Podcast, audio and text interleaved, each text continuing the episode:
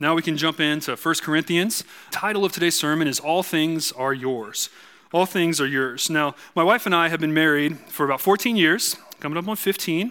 That's how I'm trying to remember because I know 15 is a big one. I can't lose track, lose track of that. Being married, for those of you who are married, you know it, it comes with a lot of, of things, a lot of things, a lot of good things, a lot of good things. And maybe one of the, some of the more complicated things that marriage comes with is marriage is not just between a man and a woman kind of coming together, forming and creating a new family unit, although it is. It certainly is that. But it's also a part of it is the husband and wife, the husband kind of joining the wife's family and the wife joining the husband's family in, you know, in law sort of way, if you're tracking with me. All right, so Anna and I, my, my family lives in Texas, hers is in Missouri, so there's not a whole lot of overlap as far as like them, you know, getting to know each other really well. And even when we were dating, they didn't get to meet very much just due to the distance. But one of the things that I think Anna, especially, uh, kind of realized as she married me and became part of my family was that she maybe got a little more than she bargained for in some areas, right? Um, there, there's some stuff that came with that. Now, both of our families are, uh, we were raised in Christian homes and we have great relationships with them, so I don't want any of this to color that. But one of the things, the differences between our families is my, my family is very much a morning family. We get up early in the morning. My parents, like, like I don't, I don't think they've, I've ever seen them wear pajamas. They just wake up dressed and ready to go for the day. Like, we, we don't drink coffee. We don't need coffee. We're just kind of ready for the day, right? And, and so 6.30 a.m., they're just kind of ready and ready to do some projects, do some activities and that sort of thing. And Anna's family wasn't like that. Probably like many of your families or more many normal families. You, you wake up and you kind of want to just leisurely kind of stroll into the day and, and kind of sit around the living room and talk and just kind of wake up and drink some coffee, sip on some cider or whatever, and, and kind of wake yourself up. But, but I remember the first time, first time we, we stayed at my parents' house and Anna came out of the bedroom in the morning and it was like, boom. I mean, she, it was just, you know, and my family didn't mean anything by it. That's just how we roll. That's just how we roll. And it was a, it was a big shock to her. And she's since gotten used to that and kind of uh, figured out some ways to cope with it, like staying in the bedroom for longer till she's fully more fully awake, till she comes out, and that sort of stuff. Um, you know, and then and then also there's not only the immediate family that you become a part of, but it's the extended family. And we know that can all that can get a little hairy sometimes too, right? I know uh, my my mom has three sisters, so there's four girls in the family, and they um, they love the University of Texas football team.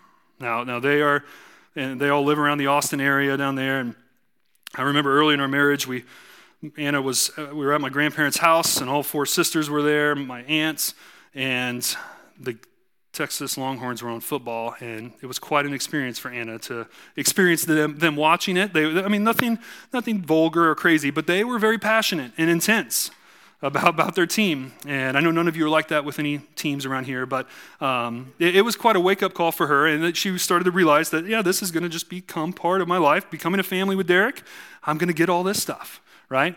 And I, you know, I'm not going to say any of the things I had to put up with on her side because, well, first service, my sister-in-law had come into town, and maybe I could get away with it now, but I'm, I'm still out of respect for them.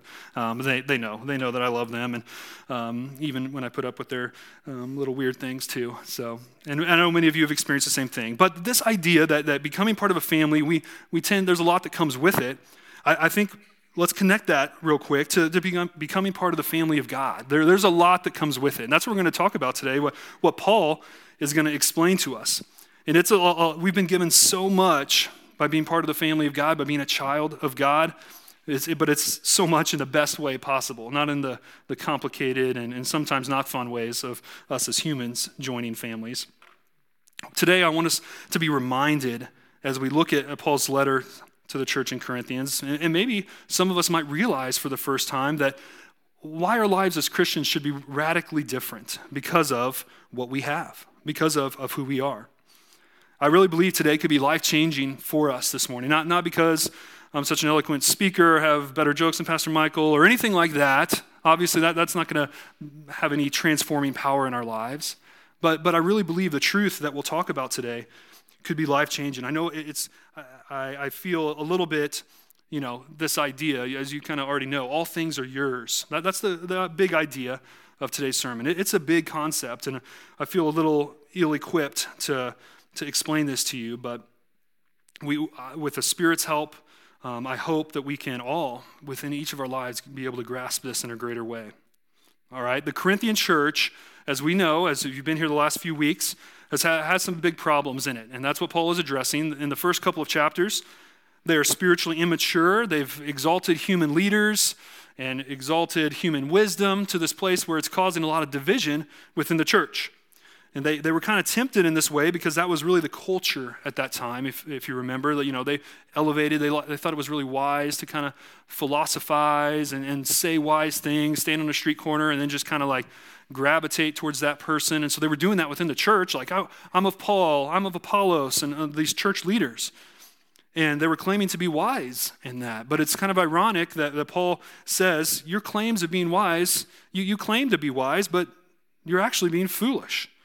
And, and Paul, again, today is going to remind them that they need to be foolish by worldly standards in order to truly understand true wisdom, God's wisdom.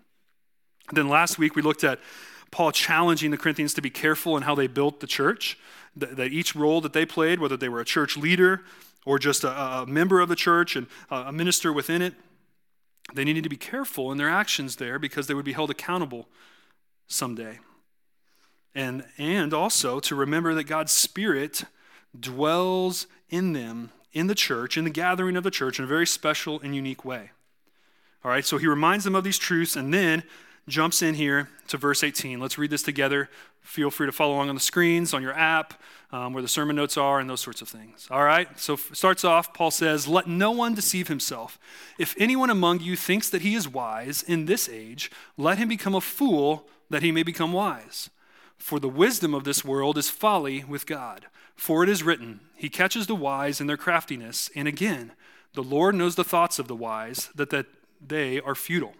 So let no one boast in men, for all things are yours, whether Paul or Apollos or Cephas or the world or life or death or the present or the future, all are yours. And you are Christ's, and Christ is God's. So, in these six verses, Paul really reaches kind of the, the, the culmination of the argument that he's been, been explaining over these last few chapters. All right, he's giving them the why of why he's told them all these things.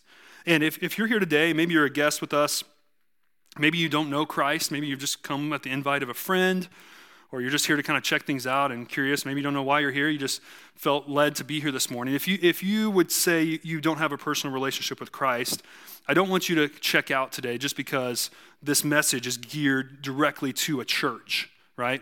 So Paul's talking to Christians in Corinth. And, and so obviously the message is geared that. But don't, I would pray that you would stay engaged. Stay engaged for these next few minutes because I really think whether we're followers of Jesus or not yet followers of Jesus, that this message that Paul has for us, that God has through us in, in Scripture today, could be life changing.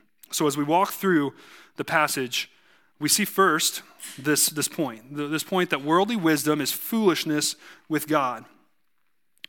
Paul starts off, verse 18, was saying, Let no one deceive himself. Let no one deceive himself. What he's saying here is stop deceiving yourselves. Stop it. And, the Corinthians, they're thinking they're wise. They're like, We're too wise to be deceived. What, what is he talking about? I mean, this is getting their attention. This is getting and continuing to get their attention. Paul, as he explains what, the, what he means by this, is he's saying, you know, if anyone among you thinks he is wise in this age, he should become a fool that he may become wise. So, what is he talking about? What is he talking about? Well, I, I, we need to kind of make sure we know what we're talking about with, with this idea of being foolish or wis- uh, fool and being wise, those sorts of things. He's not talking about becoming a fool and like the everyday things of life or, necessarily even being wise in those areas. This is, you know, not, not talking about how to grill a steak or, you know, any other kind of street smarts area of life, how to sew a dress together, any other kind of life skill like that necessarily. He's really talking in areas of, the, of God, of God, in of um, the knowledge of God, how, how to be saved, salvation living the Christian life. These are the areas he's talking about, how, how we want to be wise in, yet the Corinthians are being foolish. All right? So we see this similar idea of, of how Jesus turns worldly wisdom on its head throughout Scripture. One, one of the examples is in Matthew 10 39. He says, Whoever finds his life will lose it, whoever loses his life for my sake will find it. So just using this verse is kind of to illustrate this idea that You know, it, it, this verse is saying if we find our life on our own, without the help of God, without trusting Him, we, we really haven't found anything at all. We're, we're deceiving ourselves. It's really foolish because we've actually lost our lives.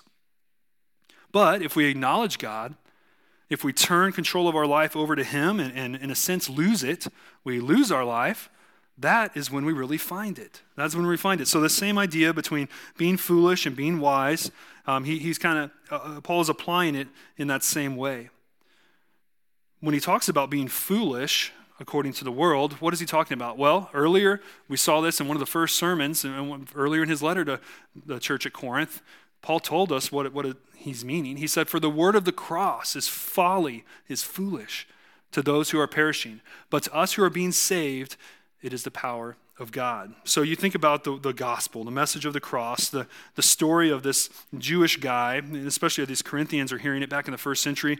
This Jewish guy, carpenter dude, he was 33 years old. He died on a cross over there um, in Jerusalem yeah, he was, he was a savior of the world, and he rose from the dead three days later. And, and he, you know, like the, this story, as they're hearing it, you know, we have 2,000 years to look back on and kind of, we, we have the benefit of that. But they're hearing this for the first time, sometimes just by word of mouth and things. Obviously, they had some of the Old Testament scriptures, but it did kind of sound like foolishness to those who were hearing it for the first time.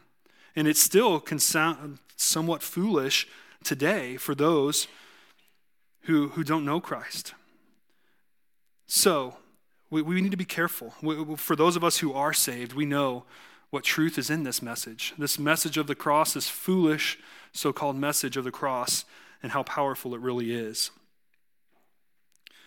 This is the way we must become fools. We must believe in the message of the cross. And, and in this way, in, in the next verse, Paul gives a reason why the Corinthians should reject the wisdom of the world. He gives another reason here. He says, The wisdom of this world is folly with God, is folly with God. So, so, what are some examples of worldly wisdom as we think about this? So, the wisdom of this world.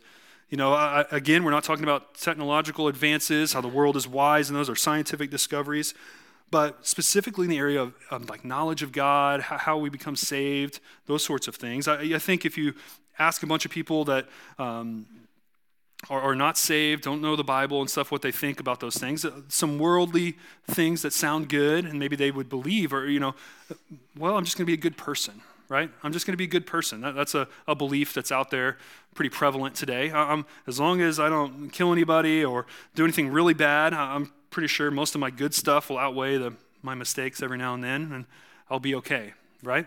That's how a lot of, a lot of people think today. But we know from Scripture that we can never be good enough to earn God's favor. We can never be good enough to save ourselves. So this is, in a sense, foolishness. While the world thinks it's wise, it's really foolishness in God's eyes.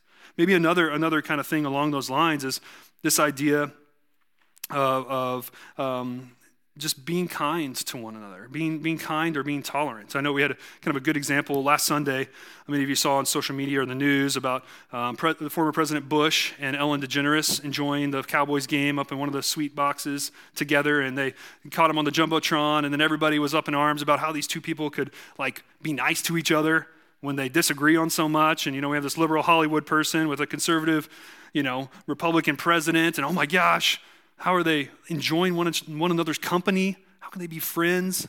This idea in our polarized society that that, that still can happen. I mean, that, it, was, it was kind of refreshing to see in a sense of, and Ellen DeGeneres on her show talked about how she tries to be kind to people, not just those she agrees with.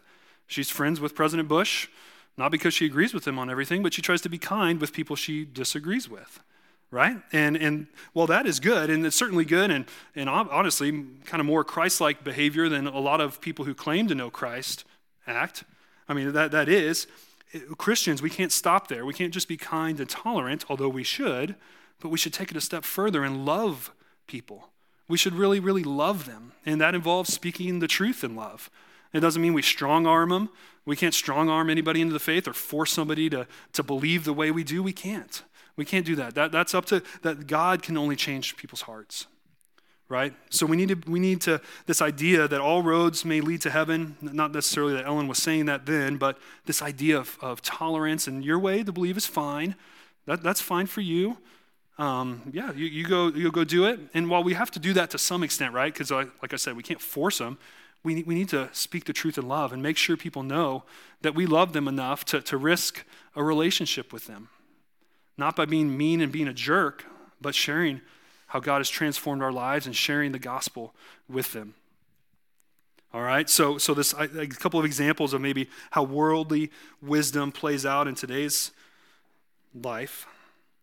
Next, and, and as he continues on in this, these verses, verse 19 and 20, he highlights how worldly wisdom is really foolishness to God by quoting the Old Testament a couple of times. We see it first. This is out of Job. He catches the wise in their craftiness. You see it here from Job 5:13. Really, Paul here is making the point uh, how in the sovereign working of the Lord, the intelligence of people is often their undoing, right? So we think we're being smart, kind of doing stuff our own ways. We come up with some pretty cool things, and, and, and God often uses those things and, and kind of, in a sense, causes in His sovereignty for them to be our undoing. You know, won't go into all the necessarily context of the book of Job and those sorts of things, but, but you see him reference that. And then next, Psalm 94 11 is, is where he is quoting from here. The Lord knows the thoughts of the wise, that they are futile in Psalm 94 11, the Lord knows the thoughts of man, that they are but a breath. So it's a little bit of a, a paraphrase that Paul is using from what is uh, what a lot of the New Testament writers would use as the Septuagint, which that was the Greek translation of the Old Testament scripture, which was originally in Hebrew. So they so some of the words would come across a little bit differently, but have the same meaning. And in here, he's really kind of paraphrasing. You see the differences in there. He changes out the word man for the word wise and that sort of thing. And it got me thinking as I, I was looking at this and like, so if a biblical author paraphrases a biblical text within the Bible, is it really a paraphrase? I, I, don't know if that's just a Bible nerd joke or what, but you know, I, it's inspired scripture. He was inspired, so is he really paraphrased? Anyways, uh, maybe you, maybe you'll get it later. It's like one of those questions of you know, if a tree falls in the forest but nobody hears it, does it really make a sound? Like that, that kind of thing. I don't know. That just came to my mind. Maybe I'm kind of weird. All right? But you can get the point that he's trying to get to. He, he's really applying it directly towards the Corinthian situation. He knows the thoughts of, of what we're thinking on our own and, and how futile they are. In God's sovereignty, he makes wise thoughts of man, he makes them foolish. So Paul reiterates the, the futility of human wisdom and thinking, and next he, he draws a, a pretty big conclusion. A pretty big conclusion. He's, next he says, since worldly wisdom is foolishness, we should not boast in men. Okay, he kind of continues on. Remember, boasting in men for them in this church, they were wanting to kind of um, team up with one of the, their church leaders. I am of Paul, I am of Apollos, or Peter. They were wanting to kind of team up with them and pit one another against each other. And it, Paul has been telling them over and over that this human wisdom, this, this kind of thing of, of doing this, is going to lead you nowhere. So he says we should not boast in men, that first part of verse 21. So, so how do we do this? Do, do we participate in this today? I'm hoping, and I haven't really heard of any rumors of everybody having a favorite pastor or anything like that here at Fellowship of Grace. Obviously, if you did, hopefully it's me. But it, since most of you don't, I know. Um, that was a joke. Um, we, we, we don't have this huge issue of you know people having favorite people and kind of dividing the church over yeah I'm on Pastor John's team or I'm on, I want Pastor Michael back because it's just miserable without him or you know that, that, all that kind of thing. All right, so so we, understand that, and and I don't want even from today you shouldn't boast about any of our sermons or messages. We, we want you to boast in, in Christ. We want you to fall more in love with Jesus. So, what, what are some ways that we do boast in men? How do we apply this? So if we shouldn't boast in men, besides just going, okay, check, I don't want to boast in any men, what they were really doing, especially in the Corinthian church, was putting their identity in these men. They were putting their identity in these men above their identity in Christ, their own identities in Christ. And so I think there are many things in our lives that we do this with. We, we could do it with our, our work, our career, our possessions, the things we have. Maybe it's our, we find our identity in our kids, right? Our kids or our grandkids. And this, it's not bad to, to brag on your, your kids. You can definitely be proud of them and that sort of thing. We're not talking about that. But if, you, if your identity and worth is kind of wrapped up in who they are rather than who you are in Christ, then, then you're in a sense, we're boasting in them. So not only should we not boast in men because worldly wisdom is foolishness, but Paul continues on in the verses and basically gives us another reason why it's silly to be boasting in men, right? He does this in this next point. He says, We should not boast in men because everything is ours. Everything is ours. It goes back to the title of the sermon All things are yours. He says this in verse, the second part of verse 21, and then also in verse 22 expounds on it. For all things are yours. What, what, is he, what is he talking about, right? Is he joking? Is he joking or is he trying to use hyperbole and exaggeration to just get their attention again? It, what, what is Paul really saying here? Come on, man. Come on, Paul. Help us out here. And he does. He does, thankfully. But I, I do think, as I mentioned, this is, the, this is the big point for today. We need, we need the Holy Spirit's help as well. We need the Holy Spirit to help us. I mean, this, this phrase, all things are yours, it's like um, one pastor um, explains it. He says, This is like a lightning bolt of truth right here. I mean, it is quick. It's what, four words, four, five words, for all things are yours. I mean, it's, it's so brief, but it's, it's so bright and powerful, so extraordinary when we really unpack what it means. Is he really saying what it says? I think he is. I think he is. I think he really is. And we have to properly understand it. We'll spend a couple minutes doing that now. I, I want us to think of it not necessarily in terms of possession or ownership, although there are some certain aspects of that. But, but really, I, I believe he's talking more in terms of submission or, or benefit. All right, I'll explain what I mean by that, looking at a couple of other verses. But when we think about all things being ours, all things being submitted to us. All right, look at Ephesians 1 22. It says this, and he put all things under his feet and gave him as head over all things to the church. All right, so he, the first he being God, putting all things under his being Jesus. So God basically putting Jesus in authority of, of and the head of all things to the church. All right? So, so we know Jesus is, and what Paul's saying is that you get to share in Christ's uh, uh, authority, in a sense, in his um, basically everything being under him. We, we do. We, we, we are, we'll see in a minute, co heirs with Christ. We get to share ultimately in his victory over sin and death. In Romans 8, 37 through 39, we see this No, in all things we are more, in all these things we are more than conquerors through him who loves us.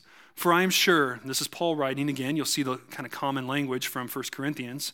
For I am sure that neither death, nor life, nor angels, nor rulers, nor things present, nor things to come, nor powers, nor height, nor depth, nor anything else in all creation will be able to separate us from the love of God in Christ Jesus our Lord. How are we more than conquerors? What is he talking about? What are these things? In, in those verses, he's just got done talking about you know famine and, and just devastation in this life, bad things in, the, in this life. But we can be more than conquerors in the midst of those. He's saying we, we don't serve the things of this world.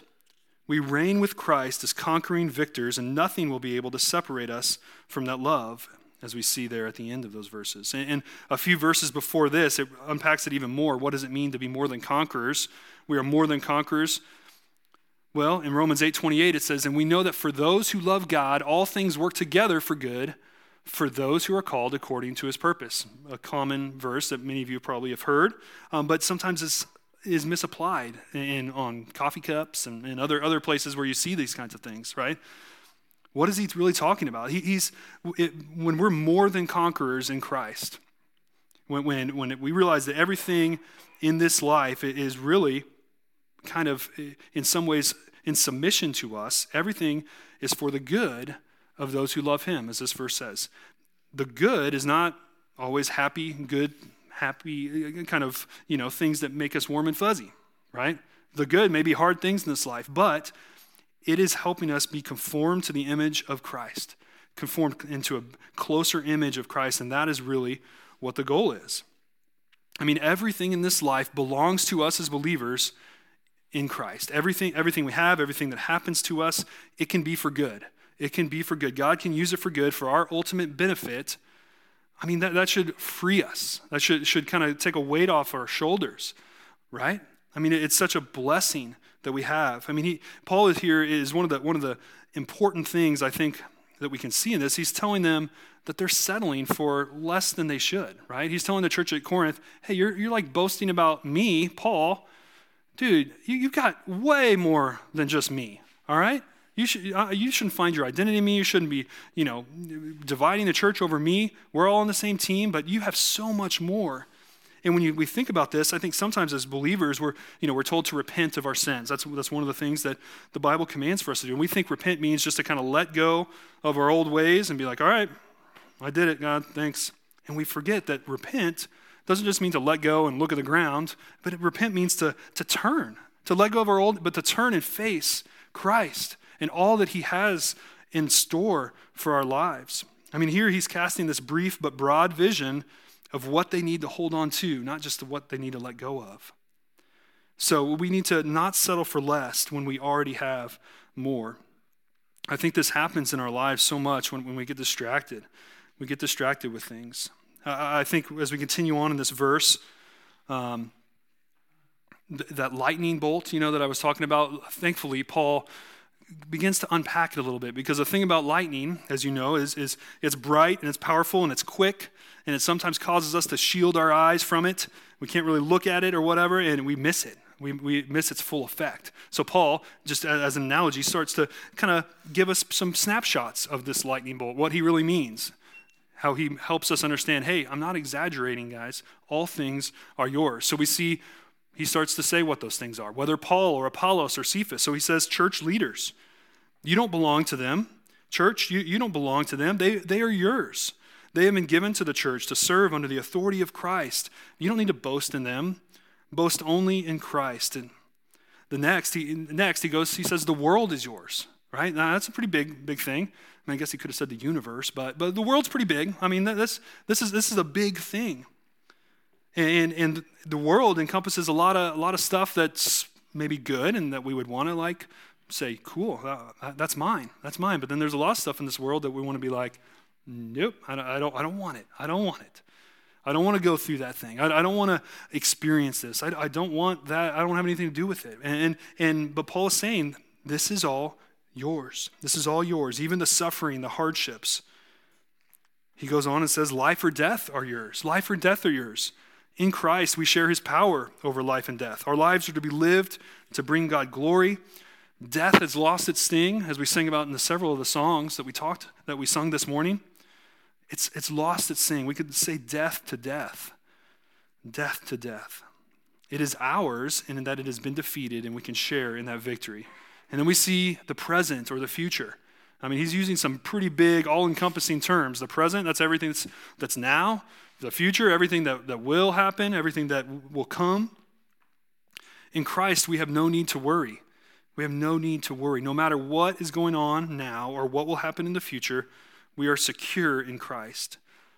Our identity and our position in Christ, it's, it's solidified, it, it won't be changed. I know many of you are going through some difficult times right now. Difficult times right now, and you, you, you don't want to own them in a sense, that you wish you, you had no part in them. Maybe, maybe it's a difficult health situation. Maybe it's a, just a difficult relationship uh, strain, and, and, whether it's your, your, with a close family member, a marriage, anything like that we, we know that there's some difficult things going on. Maybe, maybe you're struggling financially, trying to make ends meet, and, and it's just really hard. It's really hard.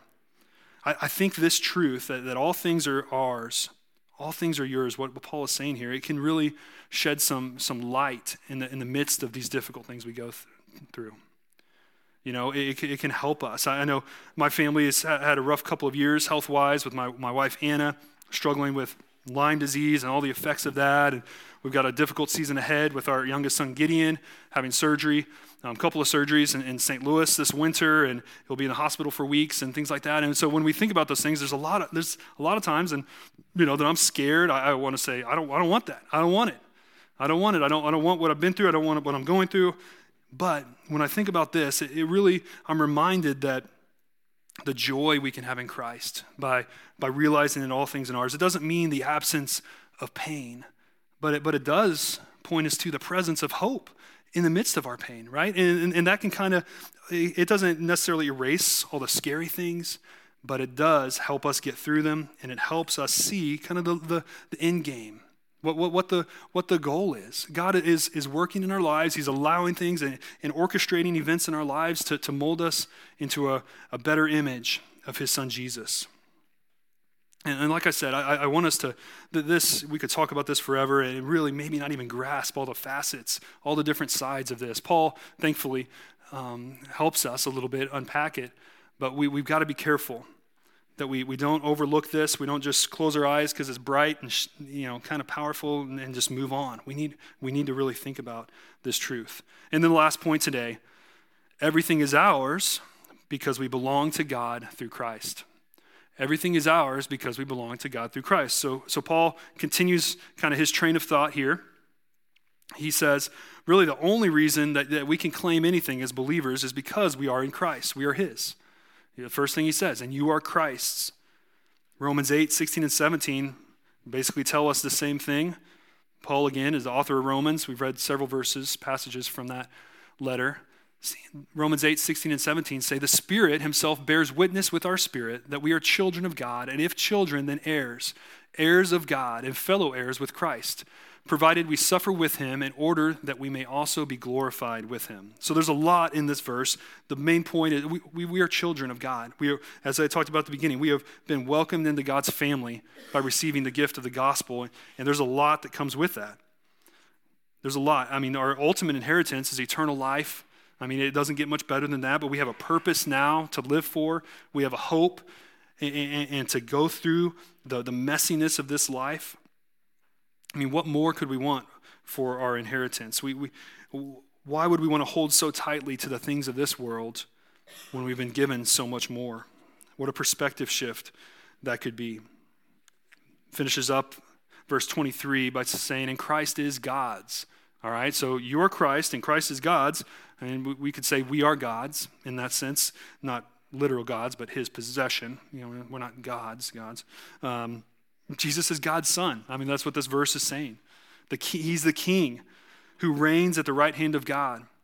His power uh, that he, that he has over everything and, and the dominion, the control, it, it flows out of his relationship and, connection with, with God the Father.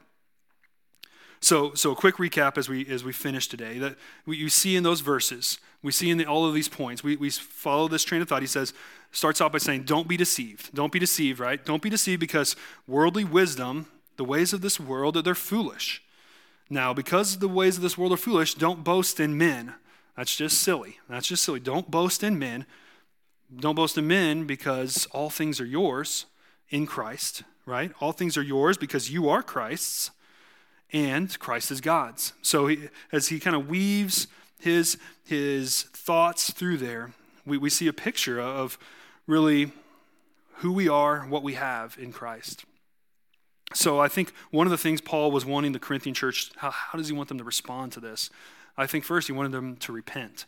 Repent of their, their sinful ways, but, but not, again, not just letting go and stopping there, but to turn, to turn from their old ways and look at Christ. Look at Christ. See that this truth, all things are yours. And, and to let that kind of flow and, into their lives and, and let them live that out.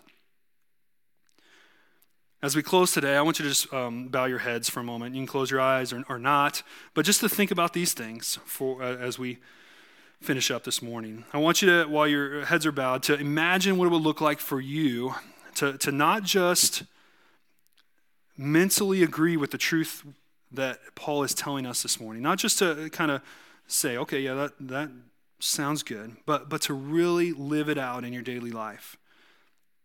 What would that look like? Imagine if your identity and your security was completely wrapped up in Christ and, and what He's done for you and what He's given you, instead of how much money you make or how much is in your 401k, how successful your kids may be, or, or how many people liked your Facebook or Instagram post. You know, you, you think about it, there are so many things in this life that we get wrapped up in with our identities. But imagine for a moment as we close the freedom associated with living out the true wealth that we have in Christ. This freedom of not being a slave to anything in this life. That all of life's circumstances, both the good and the bad, they, they can serve us in a way to help mold us and form us into a closer image of Christ.